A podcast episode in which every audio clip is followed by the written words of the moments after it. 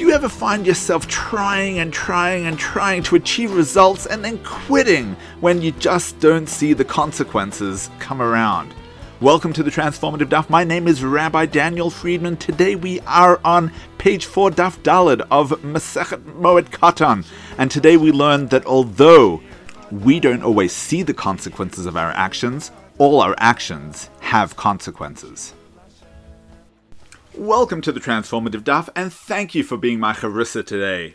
I like to begin with a story. Over the last century, we have witnessed the transformation of the deserts and swamps of Israel into a blossoming miracle.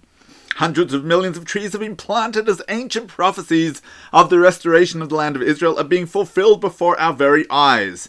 A number of years ago, on a mission to Israel, a friend went to visit a tree planting project in the south and was introduced to Shimon and Avi. He watched as Shimon dug a hole and Avi took his shovel and gently pushed the dirt back into the hole. One hole after another, this strange activity continued. My friend couldn't control his curiosity any longer and asked them, What are you fellows doing? What do you mean? Shimon responded, somewhat bemused. We're tree planters. We're working to restore the land of Israel to its former glory. But I don't understand, my friend responded. It seems like you're digging a hole and Avi's filling it in again. What are you accomplishing? Oh, let me explain, Shimon said. Normally, Kobe is here with us. He's the third one. My job is to dig the hole, Kobe places the sapling in the hole, and then Avi refills the dirt into the hole. Kobe's off sick today, but rest assured, that's not going to stop us from performing our sacred tasks, I tell you. Let's see what the Gemara has to say. Rabbi Elazar ben Azariah says one may not construct a new water channel during Chol Hamoed or Shemitah, the sabbatical year. Granted on Chol Hamoed, because in doing so he excessively exerts himself. But what is the reason that this is prohibited during the sabbatical year when only planting is prohibited? Rabbi Zera and Rabbi Abba Bar Memel disagreed with regard to the issue. One of them said it's because it looks like he's hoeing, and one said because he thereby prepares the channel's banks for planting. According to the one who said it's because he prepares its banks for planting, why is he not concerned that it looks like hoeing? Answer, because when he hoes, he digs up a clump of earth and then puts it back down in the same place. Let's analyze the Gemara. Hoeing, or its more contemporary form, tilling the soil, involves digging up the earth and turning it over in its place to aerate and warm it up in order so that when you plant the seeds, they will grow better. Hoeing is certainly considered work and therefore forbidden during Chol or during the Shemitah. But imagine for a moment that you were new to farming and you were told to begin with hoeing. You go up and down the field digging holes and putting the dirt back in. At the end of the day, you look out at the field and you think, What did I accomplish today? I simply dug up the earth and put it back. You then decide that you're wasting your time and you're done. You're, you're quitting farming. Of course, we know that you've given up too soon. The hoeing may appear not to achieve anything, but it's important in terms of preparing the earth for future planting. Sometimes we toil in our service of God and man, and we're disappointed with the perceived lack of results.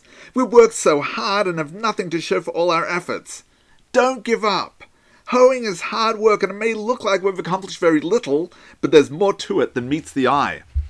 Maybe you've pored over the Gemara and can't seem to get it. Don't quit. Every moment you've toiled has laid the groundwork for your path toward becoming a Talmid Chacham. Maybe you've been on the board of a community institution such as the shul or school, and you feel you've wasted your time because nothing's changed. Don't give up.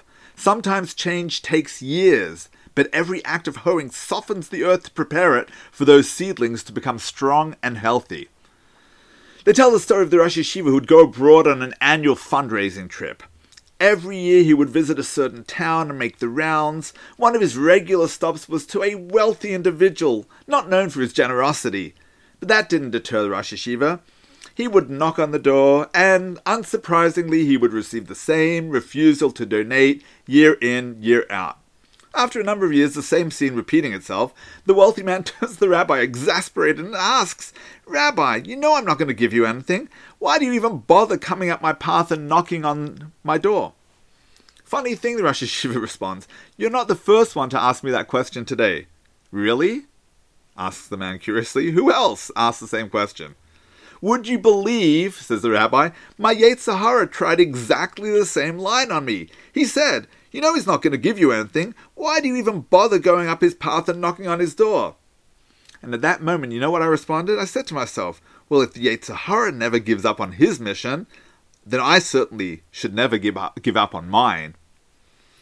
The thing about tilling the soil is that after a hard day's work, it appears as though nothing has changed. The soil is in exactly the same place it was, it was when you started, but there are two errors to thinking that way. Number one, Rabbi Yisrael Salanter used to say, one must strive, not achieve. What that means is that you receive your heavenly reward on account of the effort that you invest, not the consequences. Your task is to work the field of this world.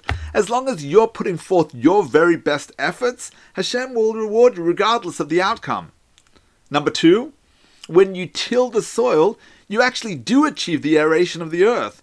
Problem is that the human eye isn't able to see the effect that this has on the earth. And so you assume that you've achieved nothing when in fact you've entirely changed the earth's ability to sprout seeds that are planted.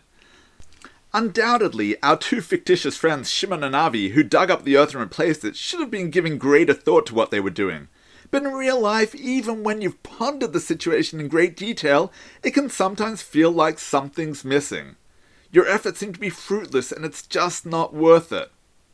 Friends, never give up. Just do your very best and Hashem will take care of the results. May you never stop trying and very soon may you merit to be shown the results of your labor. Wishing you a transformative day.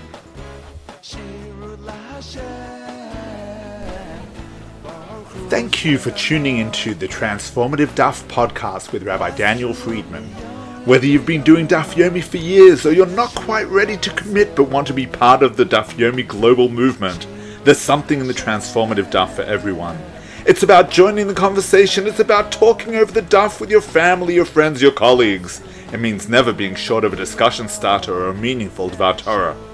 Every page of the Gemara, every word, every letter contains the secrets of the universe.